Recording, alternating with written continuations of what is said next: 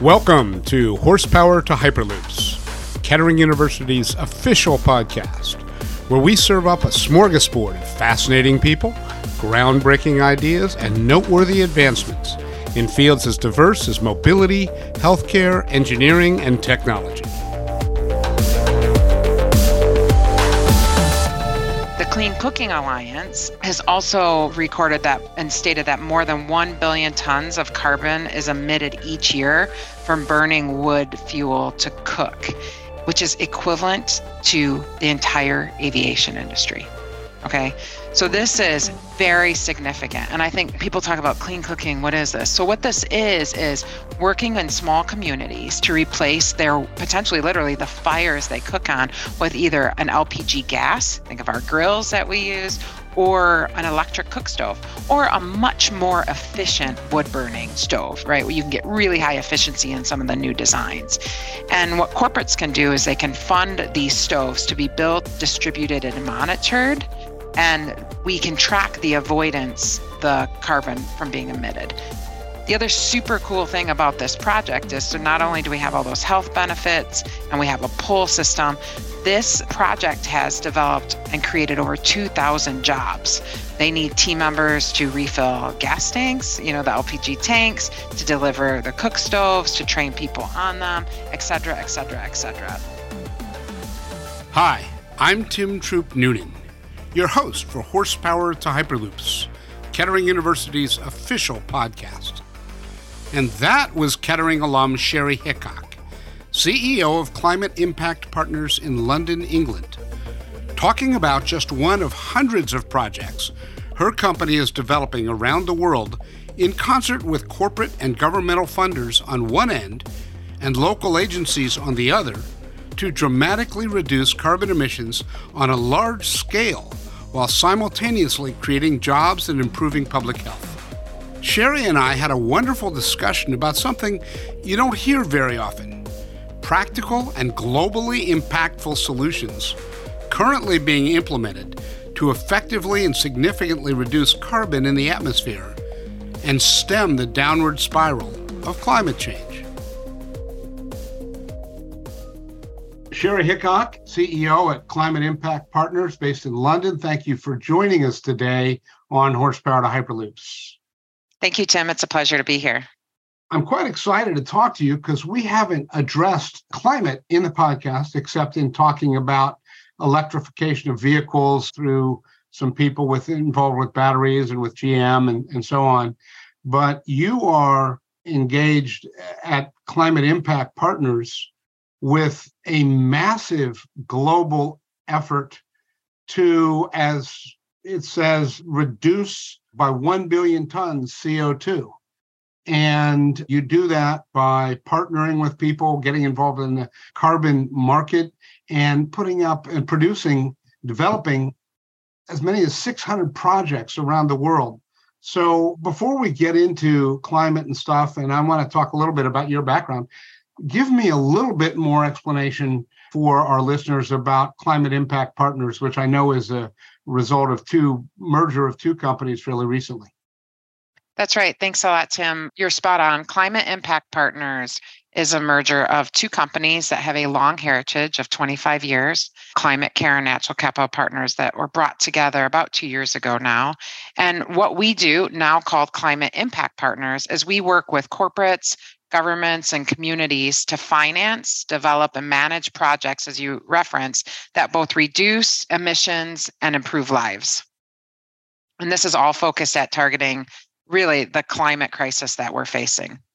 And reducing emissions, I understand, has really two elements in and of itself. It's reducing emissions that are there and changing things so that emissions that would be put into the into the atmosphere are not correct? That's correct. You have done your research well. So we call it avoidance. So avoiding new emissions to happen or removing, that's actually removing greenhouse gases from the atmosphere. What I'd like to do a little bit, because I, I know people love to know who they're listening to, I want to spend a couple of minutes just on how you got to be sitting there in that seat starting as an engineer. I'm thinking of you, I'm, I'm, going to embarrass you. I'm thinking of you as the engineer that's saving the world. Thanks, Tim. You, start, you started out at going backwards. You've been there about eight months. Before that, you were working in onshore wind with GE, and before that, for over 20 years with GM. But you went to Kettering.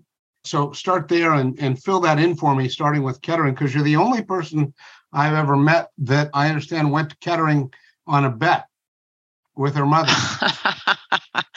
that's that's a great shout out. Yeah, so you're right. I went to Kettering University. I graduated mechanical engineer with the automotive specialty, which for Kettering or GMI listeners, uh, that'll resonate well. And you are spot on. I made a bet with my mom that I would only go to Kettering if I got a co-op position at General Motors. And the reason was is when we visited the school, I felt like this was a vocational school. We were down in the basement where they were rebuilding engines. And again, I hope I'm bringing back memories from some alumni. And I thought there's no way I'm going here. I want to go to U of M. I want to go see football games on the weekends. So I bet my mother I cannot get a job at GM. We have no family heritage, though I'm born and raised in Detroit. And could you believe that I had one phone call with General Motors and they made me an offer for a co op at the end of that call. They never even met me in person. So I'm a big believer that everything happens exactly the mm-hmm. way it's supposed to. And so I headed to Kettering.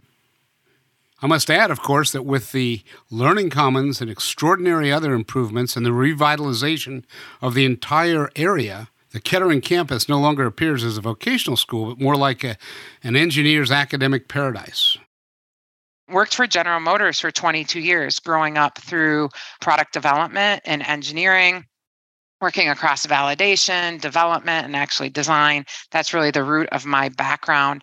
And then spent time in supply chain where I led global supplier quality, really got to see how parts were made. That gave me a lot of my quality and process background. And then spent a significant portion before I left leading vehicle platforms as a vehicle chief across a number of vehicles. But GE came knocking, and I am a huge believer in leadership development. And GE is known for developing some of the best leaders in the world. So, between that and the opportunity to work on onshore wind, which was really even just a step closer to impact for me on driving change, I thought this would be a really great opportunity. So, I moved to GE in 2017 and I had some amazing experiences, both running product development for onshore wind, but then actually becoming a P&L or a business leader inside GE in onshore wind and had the opportunity with my family to move to Singapore, where I ran the Asia operations, and then to Paris, where I ran actually all of our international operations outside of North America. And I can tell you, I learned so much in that time. I spent six years with GE, and I think sometimes I had another 22 year career, both working outside of North America, being exposed to cultures, getting close to the renewable energy changes and investments that are really exploding right now. But last year, Climate Impact Partners knocked on the door. And I have to say, I really felt like this was a unicorn opportunity because, and what I mean by that is an opportunity to lead a company that's growing at a tremendous pace that has such high impact, not only for the climate crisis we're facing, but how we impact lives on the ground. And actually, the reason I was brought in was really to use all of these experiences that I gained at General Motors and GE to help drive scale, not just in this business, but in this industry. How can we learn from what automotive has gone through, what renewables has gone through, and really bring processes, you know, systematic thinking, standardization, quality transparency to this industry? And so that's what I'm excited to be here to do. Well, that's an interesting career path, and it makes perfect sense when you explain it. You start out working in supply chain at GM, and, and you're ending up heading up climate impact, but you describe the chain in the middle, and it makes perfect sense. But I want to go into a little bit more because I think of myself, as I think most of our listeners do, as a fairly aware person who pays attention.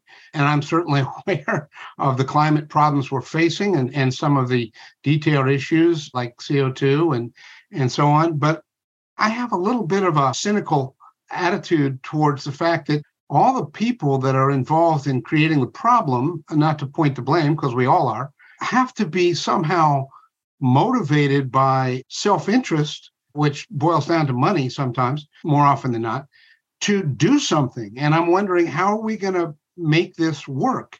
And I've learned now about the carbon market and carbon finance. And so I would like you to explain to me a little bit about how this works because you're not going out and just getting some people and planting some trees by raising some money as a nonprofit. It's a whole much more complex industry and sector than I ever realized. So, could you explain the carbon market to us and how you guys operate? Absolutely. So I'll first start with really clarifying one element. Our business, Climate Impact Partners, is in the voluntary carbon market. So hmm. there is a compliance market that's tied to some of the highest and heaviest emitters, such as aviation, et cetera. That is not what we're playing in. We're in the voluntary carbon market, which is actually just a $2 billion market right now. So it's still quite nascent and small. But the reason it's important to clarify that is because what we're doing is we're working with corporates who are voluntarily saying they're going to step up and find ways to reduce their emissions as fast as they can. That is beyond what they can actually reduce on their own. So for us, and if we back all, maybe I back up here for another minute to say to elevate. The science has stated that for the world to not continue down the climate crisis that we're already starting to feel this summer, and there's a few stats we can talk about that I'm sure the listeners across the US would relate to, such as Phoenix, Arizona was over 110 degrees for 31 days straight this year in the month of July. The ocean temperatures at the surface level and the southern tip of Florida are literally at a boiling point and has significant ramifications to the biodiversity in that space. And the earth, the goal was to keep the average temperature below an additional 1.5 degrees. So you'll hear this 1.5 degrees. What that means is 1.5 degrees Celsius above pre industrial levels. That's dating in the 1850s to 1900. In order to do that, we have to reduce our emissions down to a net zero level, meaning for any greenhouse gases that are going into the air, it has to be canceled out by the year 2050, by the mid century. Okay. So companies that are bought into this, though there's no regulatory requirement or legal requirement to do this, companies are voluntarily saying, I'm going to sign up for a net zero target by 2050 and really work towards that. And as part of that plan, they're engaging in the voluntary carbon market. So what we do then is we work with corporates to identify ways that they can do this investment this could be connected to finding ways back to what we talked about in the earlier part of the call. To fund projects that avoid emissions that would be released or to fund projects and when i say projects it's real activity on the ground that would actually remove carbon or greenhouse gases from the air. And these projects can look like things such as on the avoidance side clean cook stoves and i'm happy to give some more examples and explain what clean cook stoves could mean, but actually funding clean cook stoves to go into developing countries or rural environments where they don't have that today, which would avoid emissions from what we would call dirty cooking or cooking with charcoal, or actually removal projects, which could be anything from engineered removals, like you would have heard a lot about direct air capture, we're actually sucking carbon out of the air and burying it into the ground, or nature based solutions, which is actually planting trees. And trees are one of the most prominent and powerful carbon sinks that we have because they actually breathe in the carbon and store it both in the roots, in the soil, and in the wood itself. I was interested to see that I think it's in Guatemala somewhere they're doing rubber trees where they're getting the latex out and they're not only planting the trees and getting the latex, but that creates jobs in the local economy for people as well. So there's sort of a ripple effect beyond the climate impact, correct? In a lot of these. You are spot on. So our business are the mission at the heart of what we do and in our, our, culture is impact. And it's exactly to what you're talking about there. It's actually the reason i joined this company. It's carbon is a means to actually impacting lives in a powerful way like you described. So whether it's the rubber tree you give the example of there we have another farm that we're working on where we're planting bamboo. And that bamboo will be planned to actually be harvested a certain amount of it for production of furniture where people can actually sell that. So it creates jobs, it creates economic income, it really fundamentally betters lives. And there's examples of what we call this as co benefits around the world with the projects we focus on. Well, now, just briefly, and I want to get into some more because I was surprised about the the home cooking things, and that was such an impact. I mean, there's so many things that have such an impact that we don't even realize. We being the the people out in the general public. But on the other side of the equation, a lot of this has to do with offsets. And what I understand is the, the example you gave to me earlier is like the airline industry who can't get to net zero without stopping flying. So they can fund these projects and get offsets. Am I correct on that? So they are getting rid of some on their own account, and then they are getting rid of others that they're helping to fund. Have I got that equation correct? You do. So, what I would do is I would just clarify and back up on a few of the words.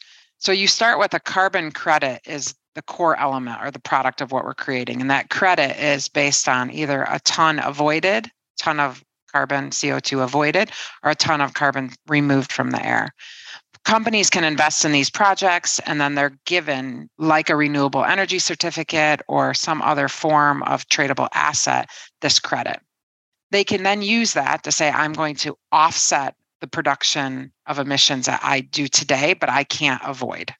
Okay so you're right. Maybe i'll add a, a few a little bit more color to that. I think where a lot of concerns and you didn't necessarily bring this up but i think it should be addressed there's a lot of concerns right now of language like greenwashing that companies that use offsets are not actually taking the necessary steps to abate so stop producing where they can and we've done a study around the global fortune 500 there's been a study by multiple other organizations that demonstrate companies that use offsets reduce their own emissions twice as fast.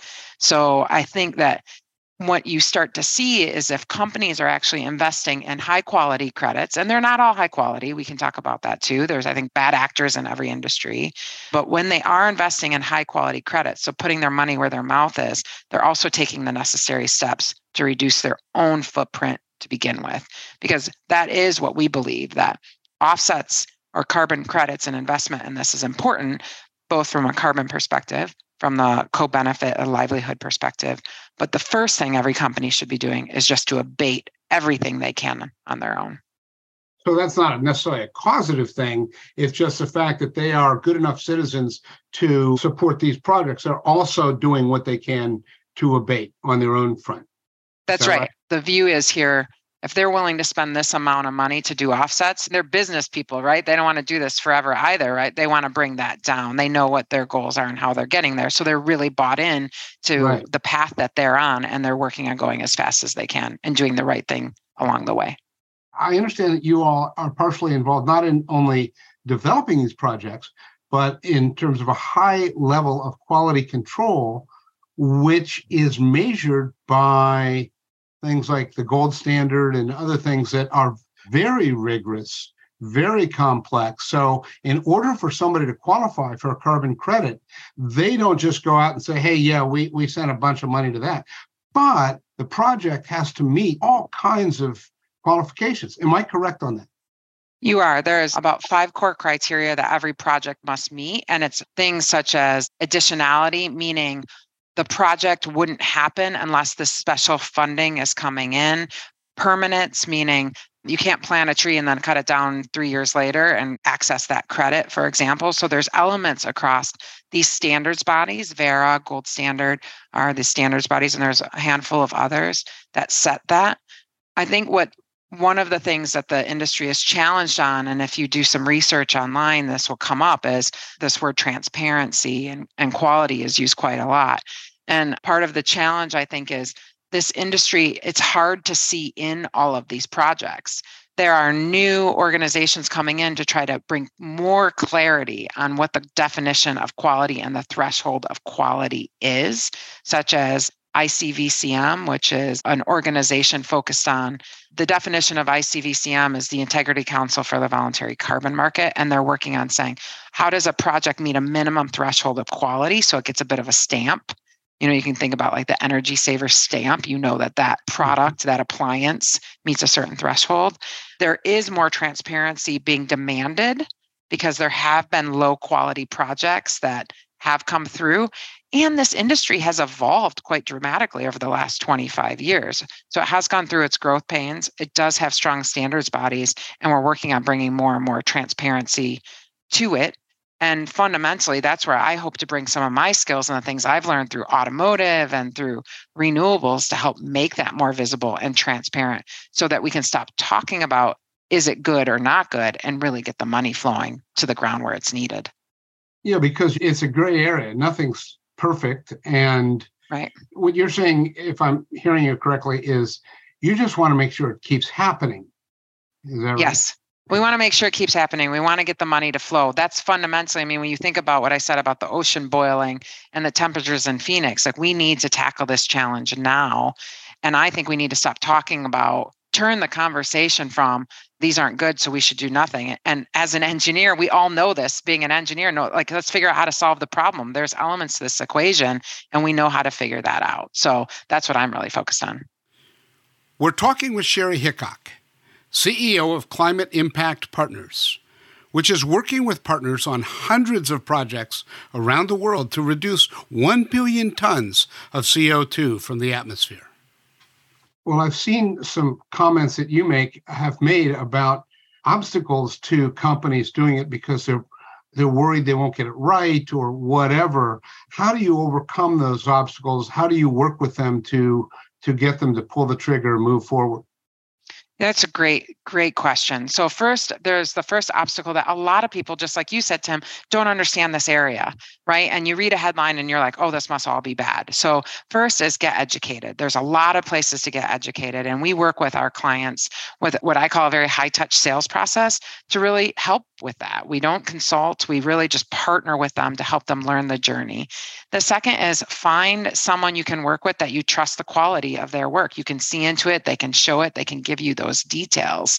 And we're proud to be able to do that with the history we have and the reputation we have. We deliver high quality projects. And we do that because we have a very strong internal team, very strong due diligence and quality knowledge around what good looks like for projects. And lastly, I'd say be proud of what you do because I think what's happening is so many corporates are being slapped on the wrist for leaning in and trying to do what's right that they're pulling back now or they're doing something called green hushing. They're not talking about it. And we all know that those who lead, the first movers lead by example. And what we're creating is an environment where people are afraid, A, to take action or B, to, to talk about it. And all that's going to do is slow down real impact that we know we need on the ground. Now, do you have any work with the other side of the corporate, uh, mostly corporate, which is those that are operating under compliance? They have to. Do you help them at all? Or are you you working with only those involved in voluntary compliance? So we primarily work with voluntary, the voluntary carbon markets, but what we are starting to look at specifically is a compliance area for the aviation industry. It's called CORSIA. That has an acronym. I won't bore you with that right now, but really it's the the regulatory elements around what the aviation industry has to invest in each year to offset their emissions. And what's happening there is actually CORSIA for that regulation, they're changing the standards around what projects or what credits could be used for the aviation industry to do offsets. And it actually is going to create a situation where there's literally no supply for the aviation industry. And it's either invest in projects or be fined heavily. So we're starting to work in that space to really figure out how can we help them on their way because we ultimately we don't want them to pay fines. This isn't about dollars. We really want the climate benefit that they're doing. The other place we engage quite a bit on is called government to government relations. And what's also happening right now is different countries are looking at how do they meet their overall net zero goals. So you have corporate net zero goals, but you actually have country level they're also trying to achieve. But you can imagine some countries such as Japan, for example, doesn't have the land footprint to be able to do this type of investment to actually achieve their goals. They need emissions from other sources, emission reductions, excuse me, from other sources to hit their goals. So, for example, a country such as Japan could be partnering with a country such as Malawi to say, we will fund you, Malawi, to build out projects. And we sit in the middle of that being a developer of those projects. So we work corporates, we work with compliance, and we work with governments trying to tackle this challenge. And just a question that's hanging in my head these organizations that do the standards, are they like mm-hmm. NGOs? Are they international organizations? What are they made up of? What kind of companies are they? They're NGOs. So they aren't seeking funding, meaning they're not, they shouldn't be leaning one way or another, but they're here to support creating transparency around what good looks like from a standards and methodologies approach. So they are disinterested parties whose primary interest is the planet and emissions reductions rather than they're not tied to any government, any company, any industry. That's correct. They're global. They have a tendency to serve different regions based on location, but mm-hmm. really, Verra is the largest standards body, which is certifying approximately 80% of the projects around the world today. But new standards bodies are developing as new types of projects are also developing. Well, I mentioned earlier, and this is a, a fun thing. You have 600, I think, as the number is up on your website at this point, projects around the world.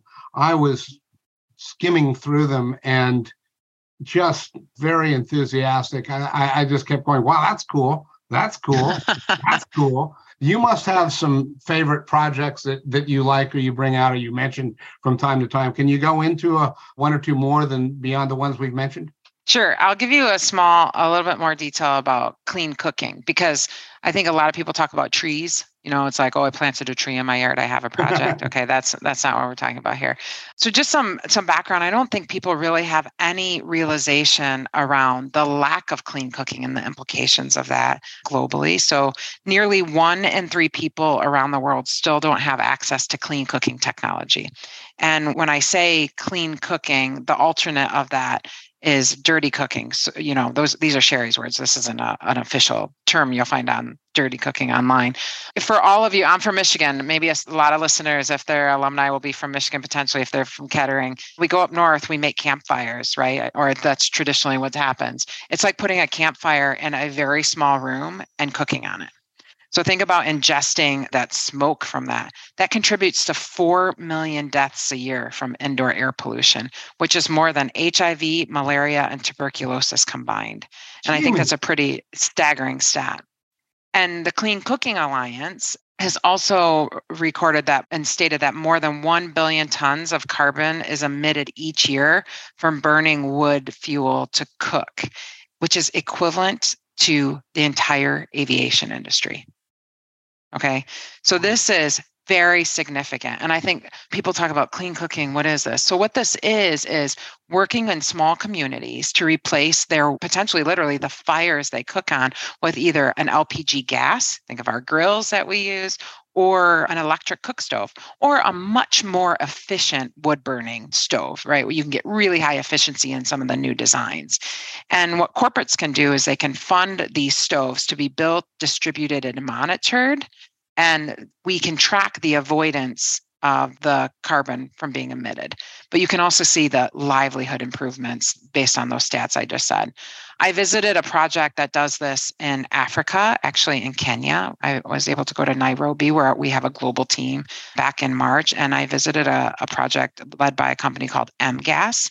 And MGAS distributes these LPG cook stoves. And I was able to go in someone's home who proudly showed me how he didn't have clean cooking before. Now he has clean cooking in his home and was really excited and has been a referral for this business to bring on multiple more people in his community to clean cooking. So you can see the ripple effect and, and actually the intrinsic demand from the communities. These things aren't being pushed on people.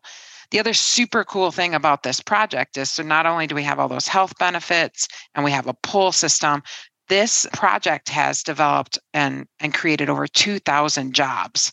They need team members to refill gas tanks, you know, the LPG tanks, to deliver the cook stoves, to train people on them, et cetera, et cetera, et cetera. So you can think about, yeah, there's X number of carbon credits that are being issued to some corporate, whoever's funding this each year.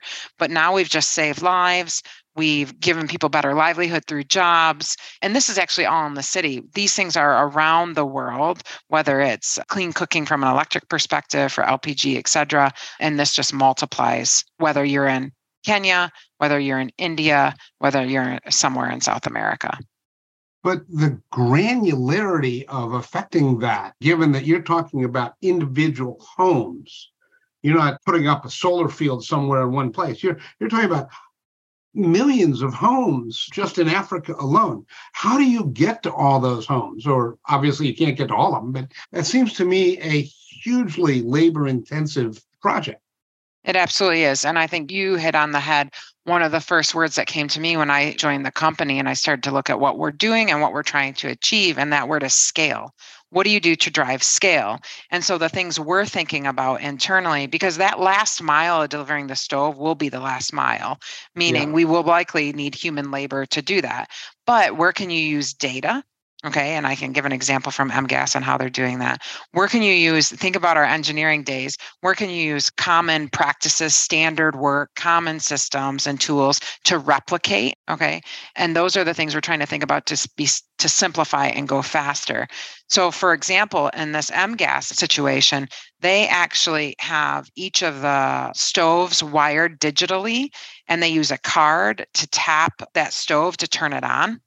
And that data is collected on every stove and really uploaded to the cloud. And so MGAS knows all the uses, knows who's running low on gas, who's not using, who needs training, et cetera. So we need to figure out how to use the tools we have at our fingertips, such as data, such as digitization, such as standard work to allow us to go faster and not just do all every project like a snowflake.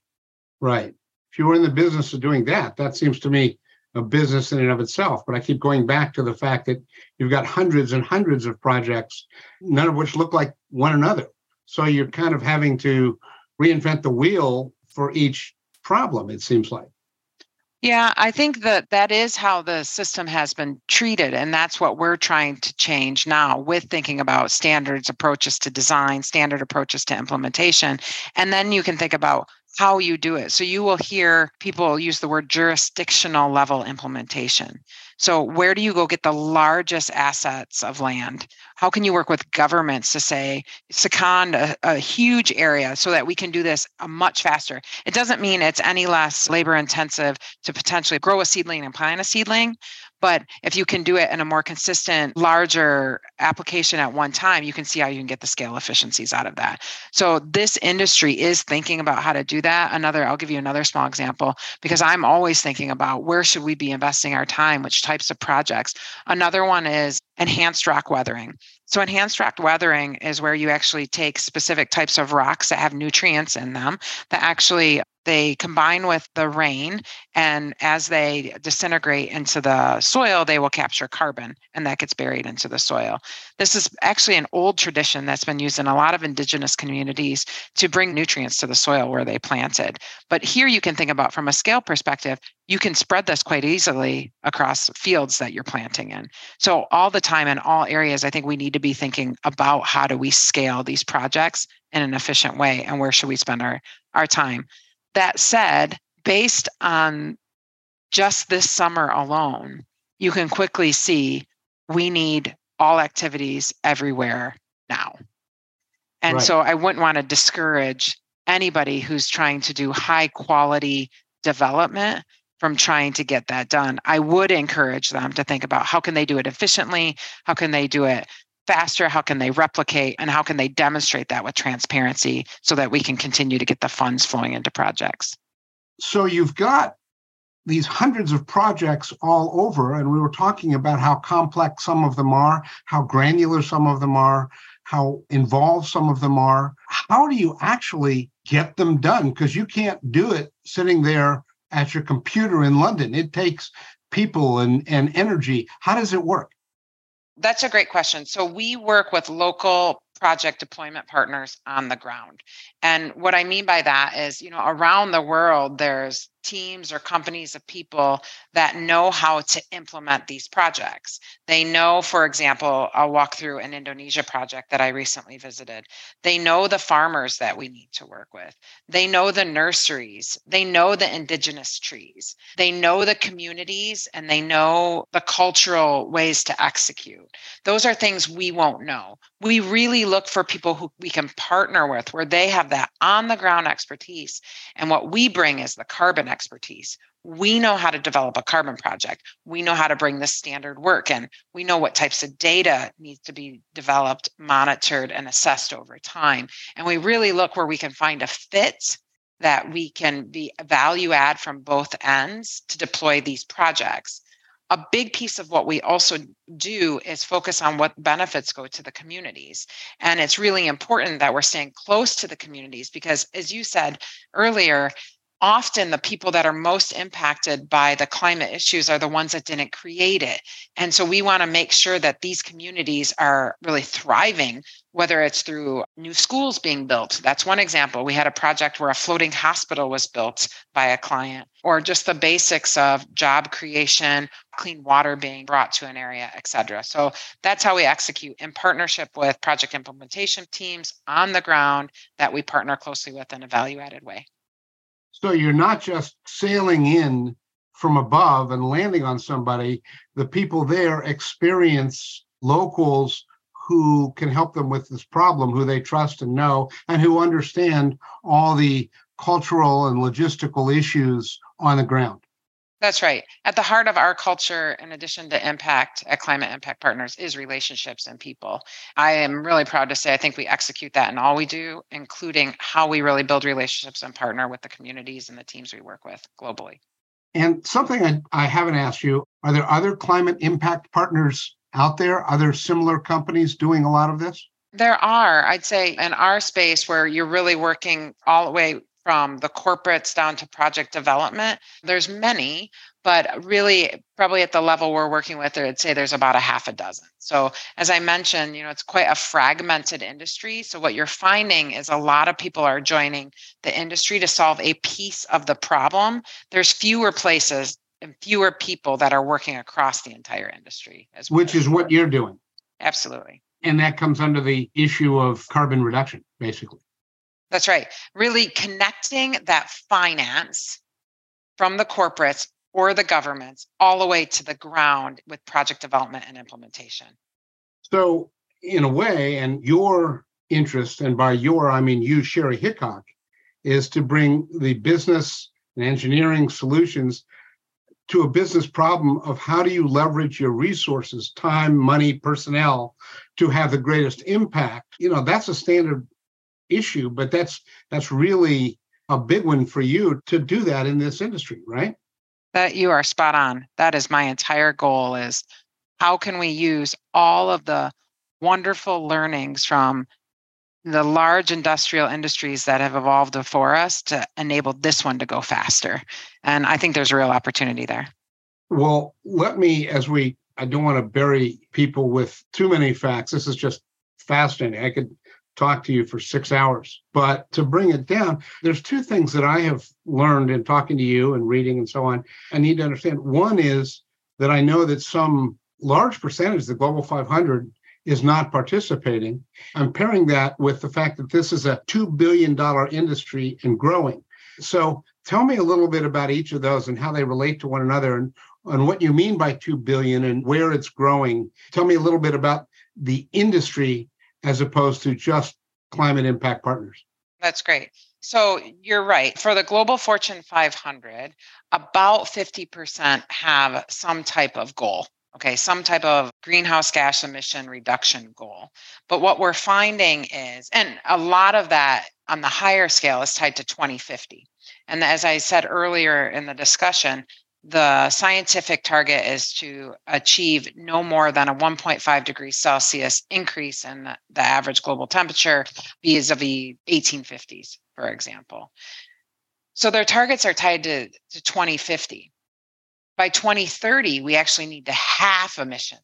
So right now, the world emits about 50 billion tons of carbon each year. We need to take that down to 25 billion. We are nowhere near on that track. And that includes these companies that have set goals, but haven't set them near term. So this industry being 2 billion is estimated to grow anywhere from 4 to 10 times minimum by 2030 alone.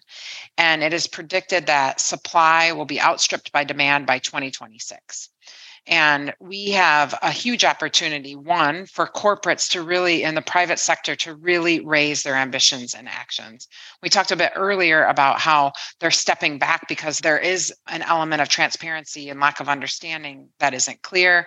We need them to lean in they make a significant amount of the economic profit around the world. And we've done a study to show that if every company just invested 1.5% of their profit, we would have significant impact on this challenge. And so that's the first is that how do we get the corporate sectors to really not just set targets, but start to lean in with real action? And then how do we, for this industry, as you said, it's 2 billion, how do we really work together to drive this scale effect? The industry is extremely fragmented. Some of the largest players only have a revenue maximized around, I think, about a 250 million. And that's tiny on the big scale of what we're trying to accomplish.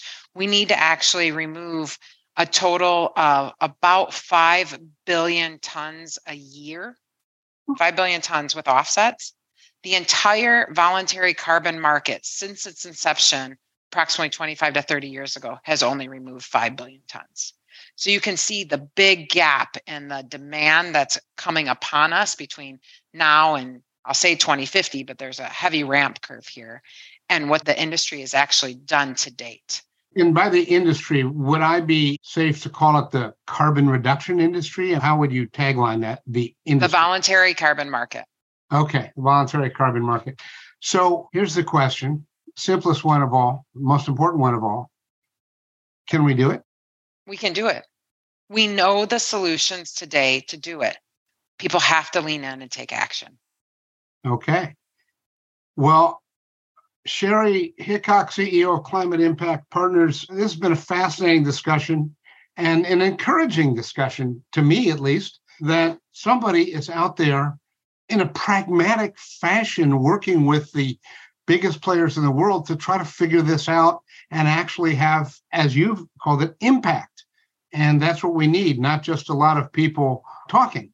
So thank you very much for your time. And I really appreciate the time and, and what you all are doing. Thank you. Thank you, Tim. It's been a pleasure. I'm just honored to be here and looking forward to drive that impact we talked about.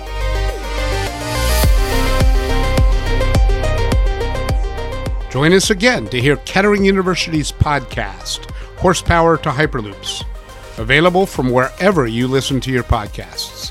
Thanks for listening.